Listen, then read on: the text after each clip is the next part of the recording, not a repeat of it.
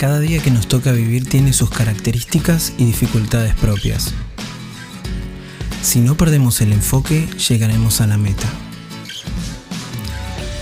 Al vivir en comunión con Dios, cada dificultad que nos toca atravesar perfecciona más y más nuestra vida.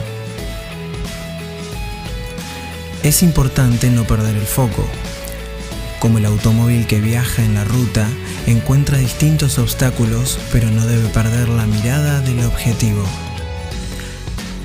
En estos episodios compartiré reflexiones que nos mantendrán enfocados y fortalecerán nuestra alma viajera. Soy Joel Tortarolo, bienvenidos al podcast En la Ruta.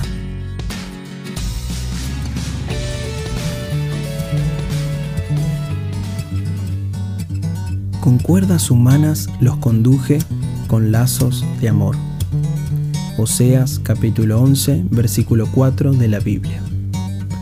Un joven cristiano se tomó en serio su papel de padre. Cuando su hijo era bebé lo protegía, a medida que el niño crecía, su padre jugaba la pelota con él, lo alentaba y trataba de enseñarle acerca de Dios y la vida.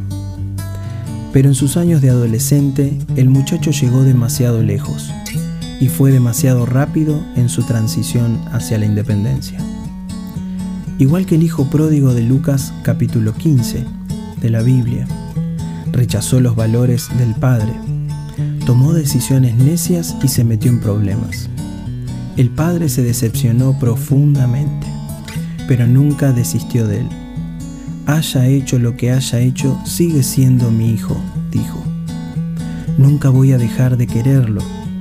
Siempre será bienvenido en mi casa. Finalmente llegó el gozoso día en que padre e hijo se reunieron.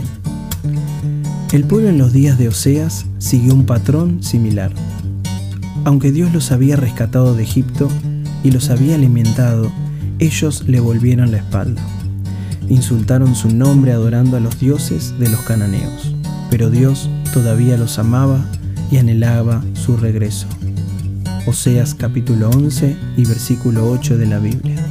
¿Temes haberte alejado demasiado de Dios como para ser restaurado? Aquel que te salvó y que te ama anhela tu regreso.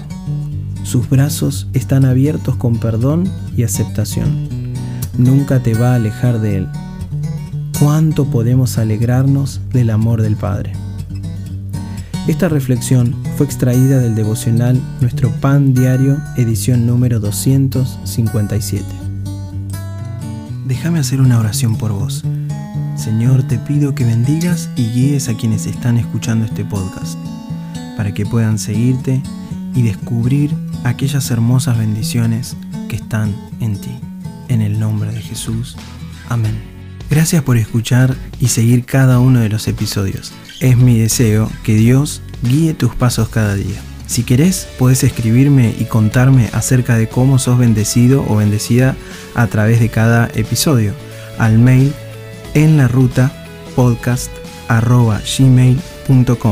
Todo junto en la ruta podcast con minúscula arroba gmail.com.